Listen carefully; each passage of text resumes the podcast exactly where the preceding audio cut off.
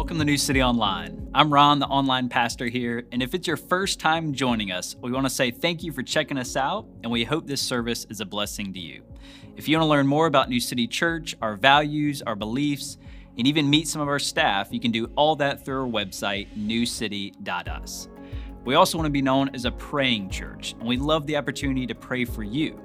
If you have something that's been on your heart for a while or have recently gone through a tough season and need prayer, we'd be honored to walk alongside you in that. You can let us know any request at newcity.us/prayer.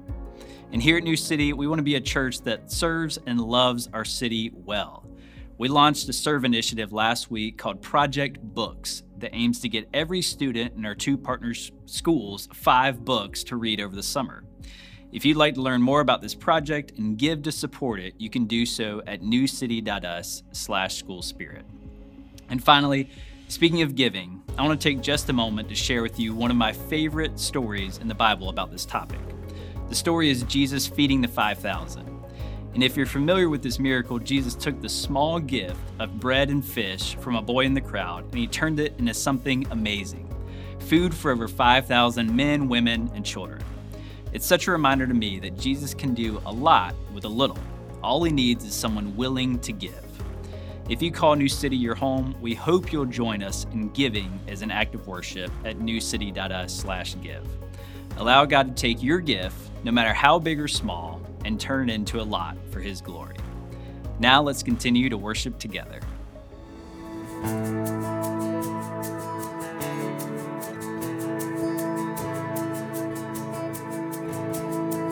Alone in my sorrow and dead in my sin lost without hope, with no place to begin. Your love made a way to let mercy come in. When death was arrested and my life began. And ash was redeemed, only beauty remains. My orphan heart was given a name. My mourning grew quiet, my feet rose to dance. When death was arrested and my life began. Know your grace so free washes over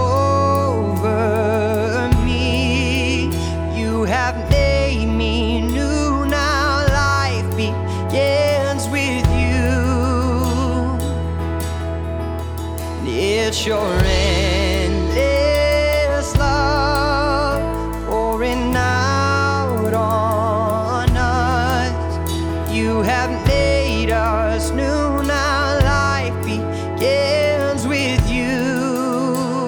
Yes. Released from my chains, I'm a prisoner no more. And my shame was a ransom.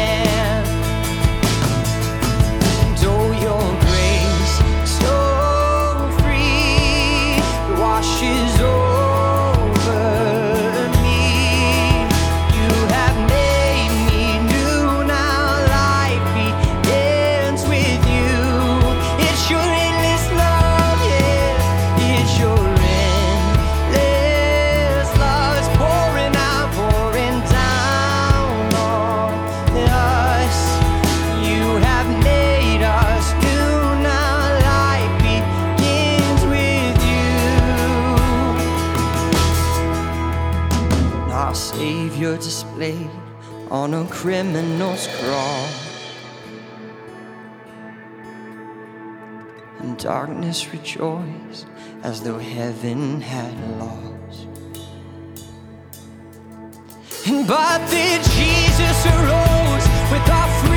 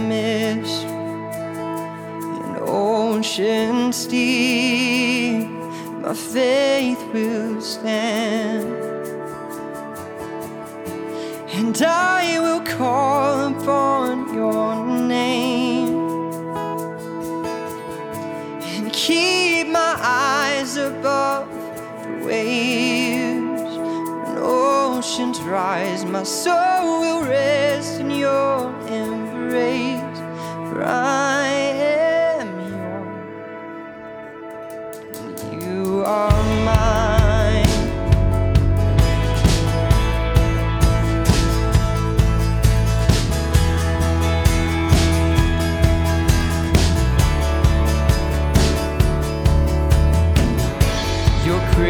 abound.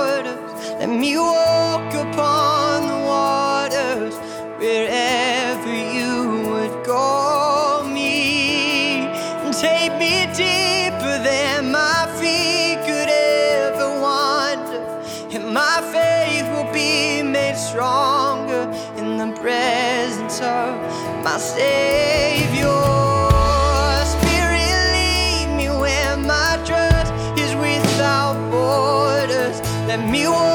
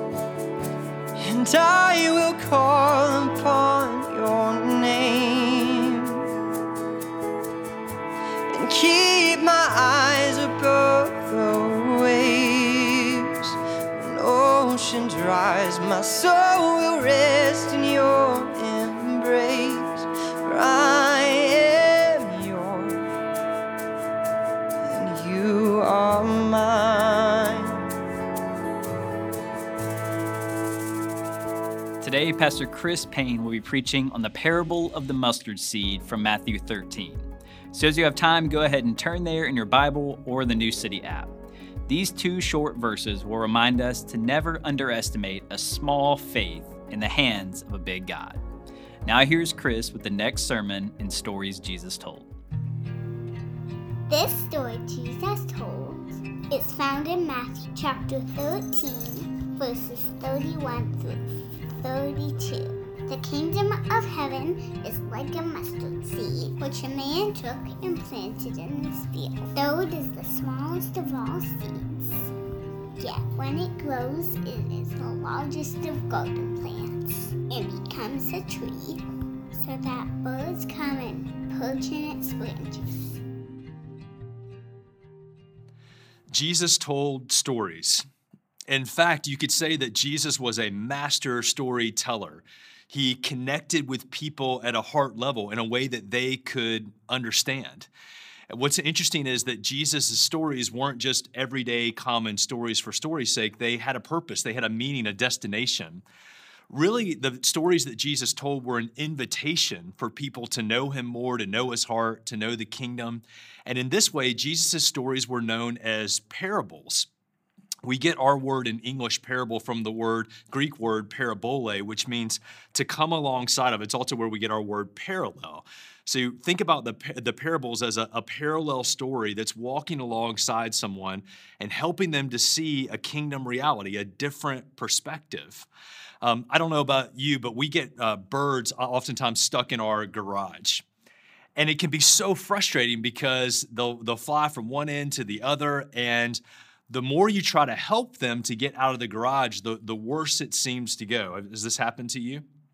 And I think about that in terms of, of parables and what Jesus did for us. You know, Jesus didn't stand in heaven and point his finger at us or yell at us or wave his arms like, like I often do with these birds and try to get them to fly out of our garage. Jesus became one of us. You know, John 1:14 says that the word Jesus became flesh uh, Jesus took on flesh just like us, became like one of us, and began to speak like us. He told stories that we could understand.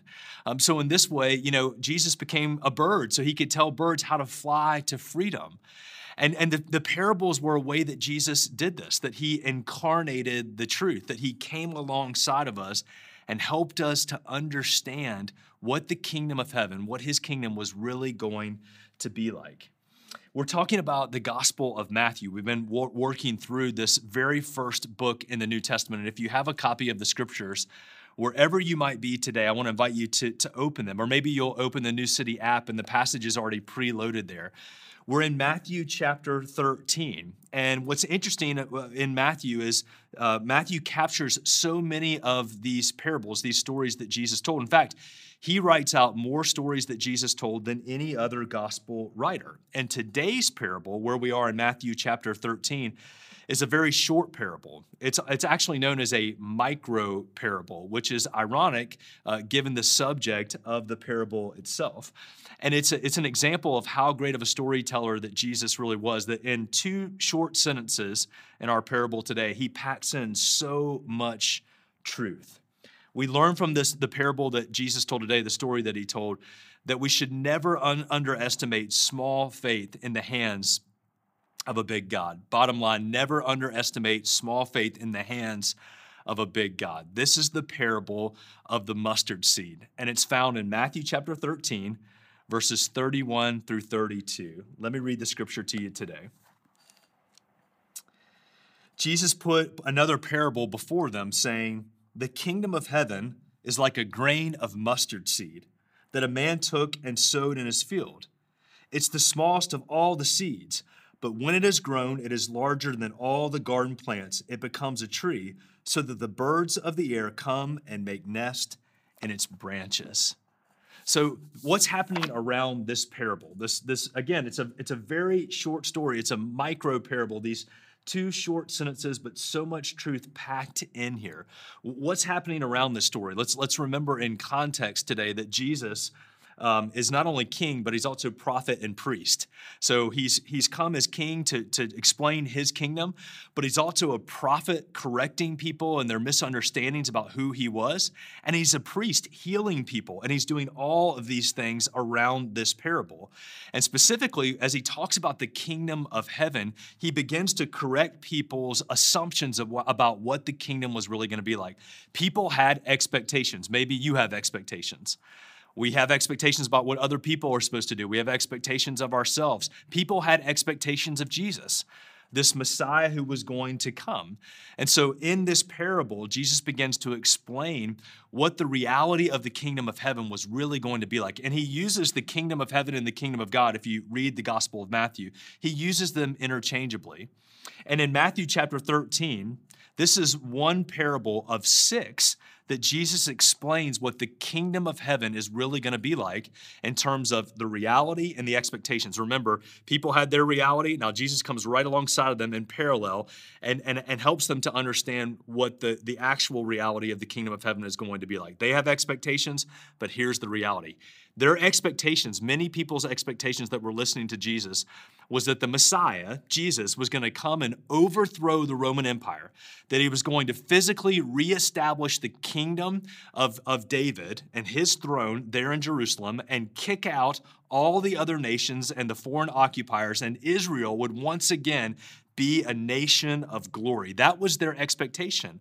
And Jesus came, comes alongside that expectation and begins to live in a very different way and explain the kingdom in a very different way. Let me, let me ask you a question. How many of you grew up as the youngest in your family? I grew up as the youngest. I have a twin, so youngest by only five minutes, but still the youngest. And a lot of times, the youngest in the family, they, they learn they have to jockey for position. They have to kind of push their way forward to, to compete with their older siblings. And this was Israel and Jesus' audience, they kind of had a chip on their shoulder. And they had this expectation that when Jesus came, when the Messiah came, he was going to establish them in their glory, and they were going to be able to compete and be shoulder to shoulder with their other big brother nations around them.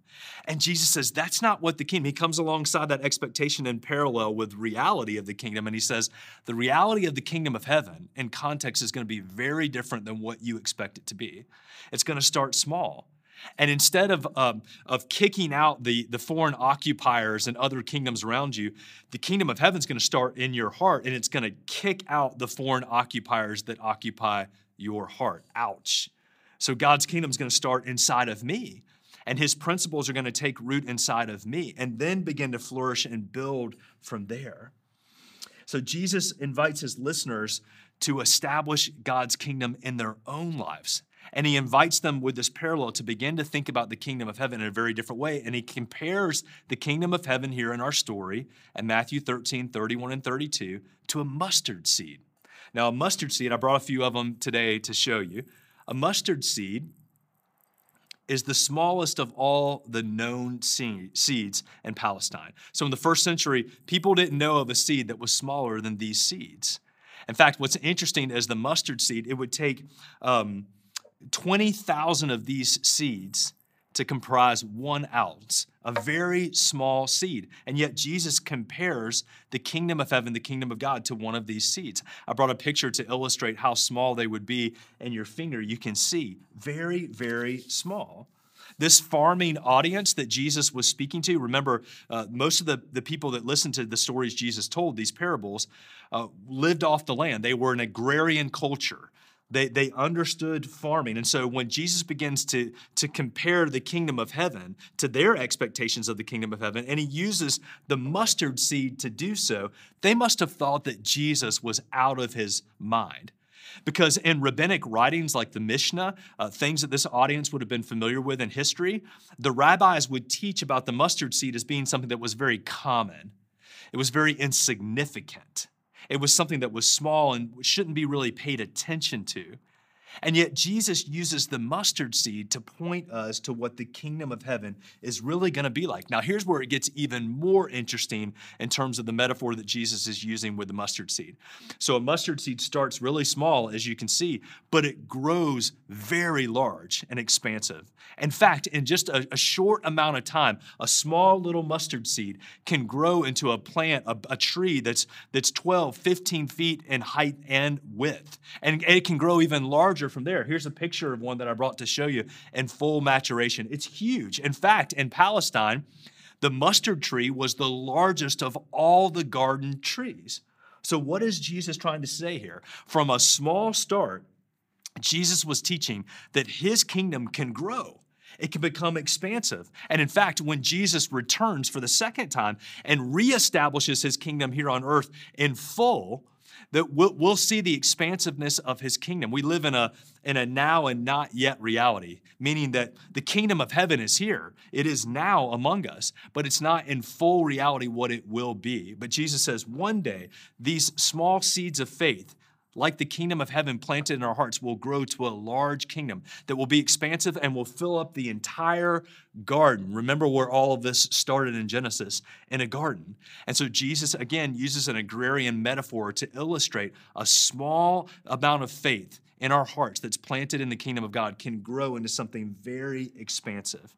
Now, the, the mustard seed is also a metaphor for faith. So, faith plays a huge part in the growth of the kingdom.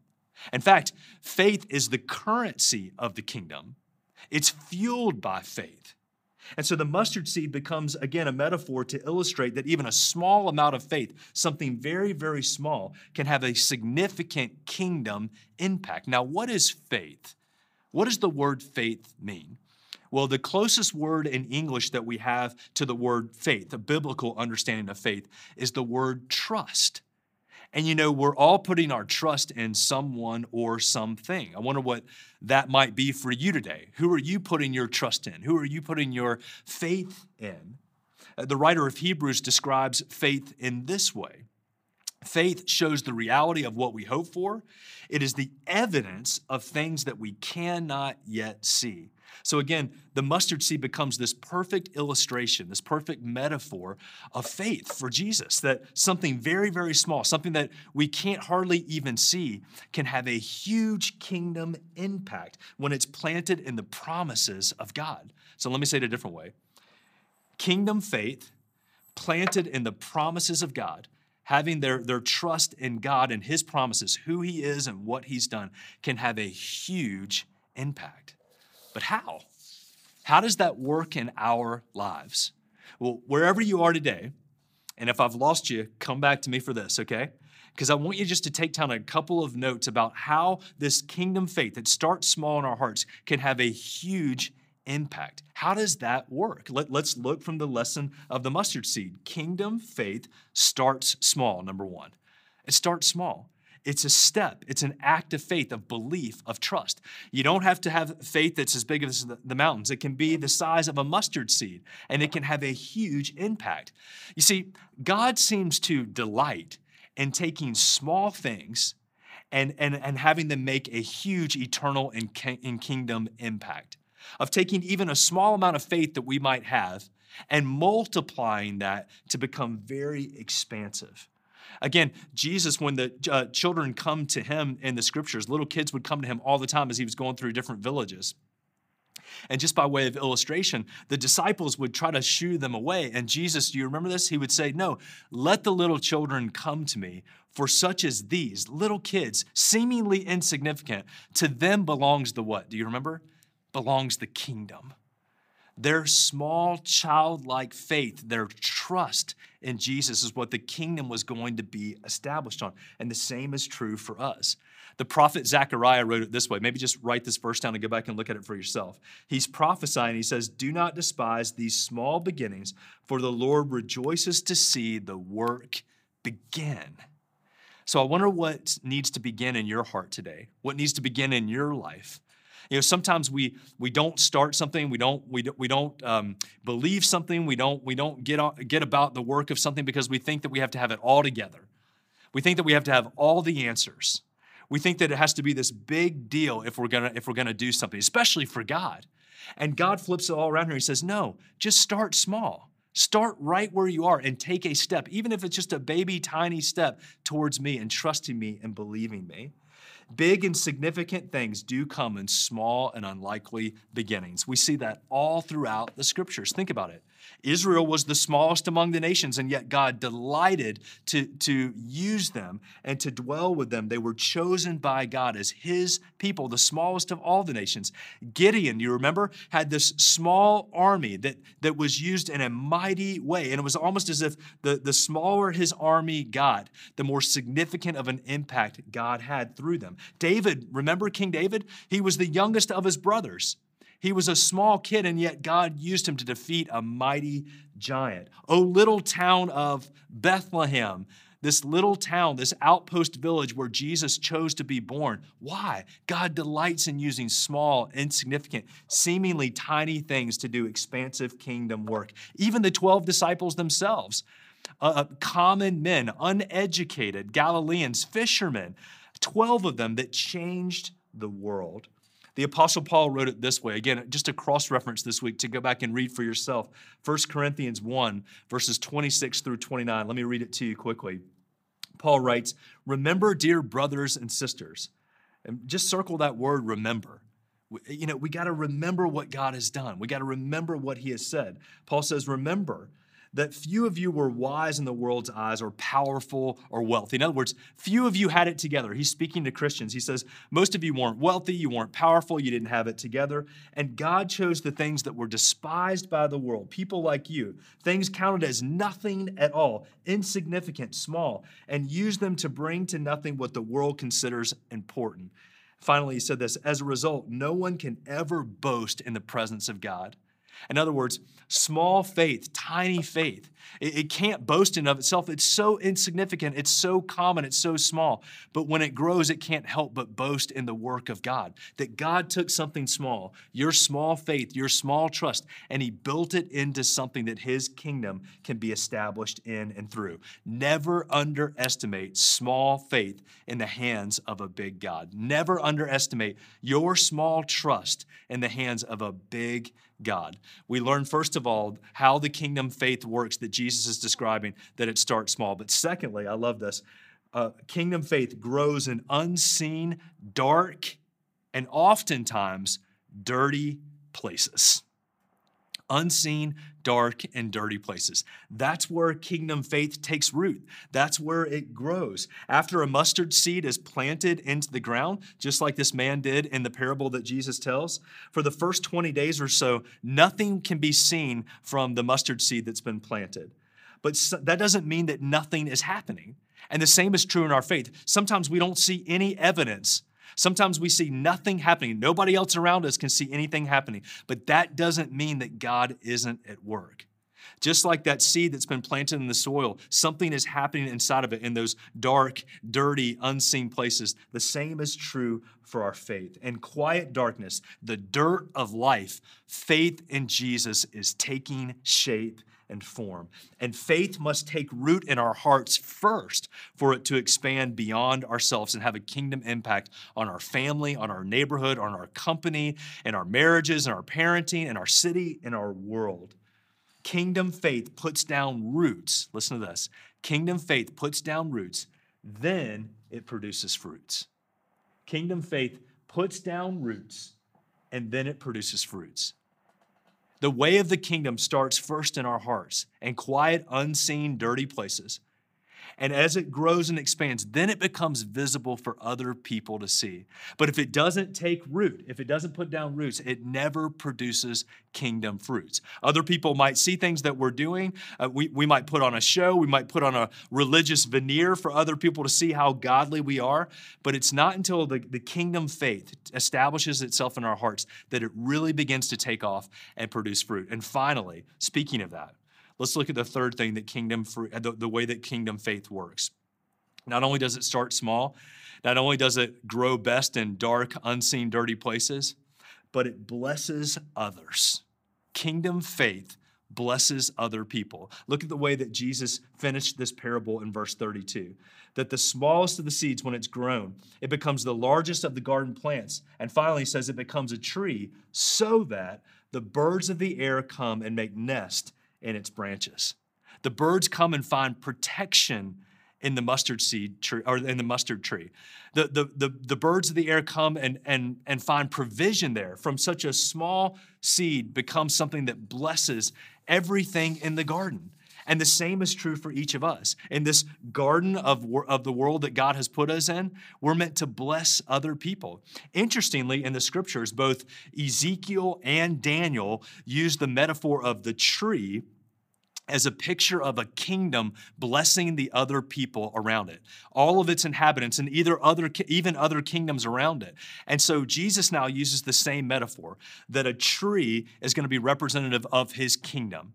And when that tree takes root even from the smallest of seeds and it grows it blesses everything in the garden and the same is true for us as Christians. When we live as God has called us to live, when, when, it, when the kingdom of heaven takes root in our hearts and it begins to produce fruit, everything around us flourishes. And that's God's design for His community, for us as Christ followers, that the city around us, the world around us would flourish because of our kingdom faith. In closing, just a, a couple of chapters later, in chapter 17, uh, the disciples come to Jesus and they're frustrated because Jesus has sent them out to do ministry, to act on their faith and their trust. And they're frustrated because there's a little boy that's demon possessed and they're not able to, um, to rid the boy of the demon, to, to cast him out. And they come to Jesus in Matthew 17, verses 19 and 20, and they talk to Jesus about this and they ask him, look at it with me, they say, Why could we not cast out this demon? Verse 19 and, and chapter 17. And Jesus answers them, listen to this, because of your little faith. For truly I say to you, if you have the faith like the grain of the mustard seed, you'll say to the mountain, Move from here to there, and it will move. And Jesus finishes by saying here in Matthew 17, If you have the faith of a mustard seed, nothing will be impossible for you. Amazing. The disciples needed to understand that faith is the most powerful force in all of the world. But here's the deal, guys. Everybody, watch this that it's not the size of your faith. That's not what Jesus is teaching here, obviously. He's not saying that you need to have this huge faith. He says, even the faith of a grain of mustard seed, you'll be able to look at the mountain and say, move here, move there. And he's obviously using hyperbole to illustrate this point that faith is the most powerful force in all of the world. But it's not the size of the faith, it's the object of the faith. In other words, it's the person that we're placing our faith in. All of us are placing our faith and our trust in someone or something. And Jesus says, as you place your faith in me, as you place your faith in the kingdom, that's when it grows. That's when it becomes powerful. And remember, faith is the currency of the kingdom. Power isn't the currency of the kingdom of heaven. Politics are not the currency of the kingdom of heaven. Wealth is not the currency of the kingdom of heaven. Faith is. And Jesus wants us to grow a big kingdom faith, but it starts small. And it's about the object of our faith, the one that we're placing our trust and our faith in. Bottom line today, the parable of the, of the mustard seed. Never underestimate small faith in the hands of a big God. Don't underestimate your small amount of trust, whatever you can bring to Jesus today. Don't underestimate what you can bring to Jesus, your small amount of belief or trust placed in His big hands. I wonder today, I just wonder, wherever you might be today, I just wonder what that mustard seed might look like in your heart today. That mustard seed faith, that, that kingdom faith in your life. I wonder what that next step might be for you. Maybe it's, you know, I need to have a conversation with someone. Maybe it's I need to, to begin to pray more and begin to take my troubles and burdens to God instead of to other people. I don't know what that might look like for you, but I know that each of us has a step that we can take closer to Jesus, of placing our faith and our trust more in Him and less in ourselves. What might that look like for you today to have a, a kingdom faith that begins just like a mustard seed, but is planted in the promises of God and who He is and takes root so that it flourishes and blesses all kinds of people in all kinds of places around us? That's my prayer for you. That's my prayer for myself, for every single one of us, that we would have that kind of kingdom faith as we place our trust in Jesus today. Would you pray with me wherever you might be today? Let's pray together. God, would you help us to trust you today, to take a, a tiny step towards you, whatever that might be? Thank you that you delight in taking small, seemingly common, insignificant things and using them for your glory. You take small, seemingly insignificant, common steps and you multiply them when we take those steps towards you. Forgive us for placing our trust in other people, and for placing our trust in power or wealth or all the other stuff that we chase after. Help us to place that trust in you, however small it might be. And we pray that you would grow your kingdom, that your kingdom would be expanded first in our hearts, and it would also expand to other people in our family, our, that people would be blessed in our workplaces, our neighborhoods, our city right here where we are, and indeed all around the world. May your kingdom come here on earth as it is in heaven and start with us today. Give us the wisdom to know what you're speaking to us today through your word, through this story. And would you now give each and every one of us the faith and the trust to go and obey and take a step closer to you? We'll give you the glory for it, Jesus. It's in your name that we pray these things. Amen.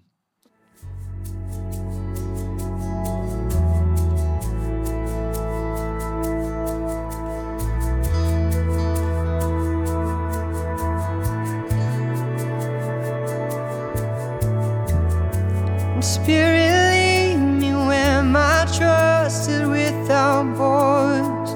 Let me walk upon the waters wherever you would call me. Take me deeper than my feet could ever wander, and my faith will be made strong in the presence of our Savior and I will call upon your name and keep my eyes above the waves. When oceans rise, my soul will rest in your embrace, for I am yours and you are mine.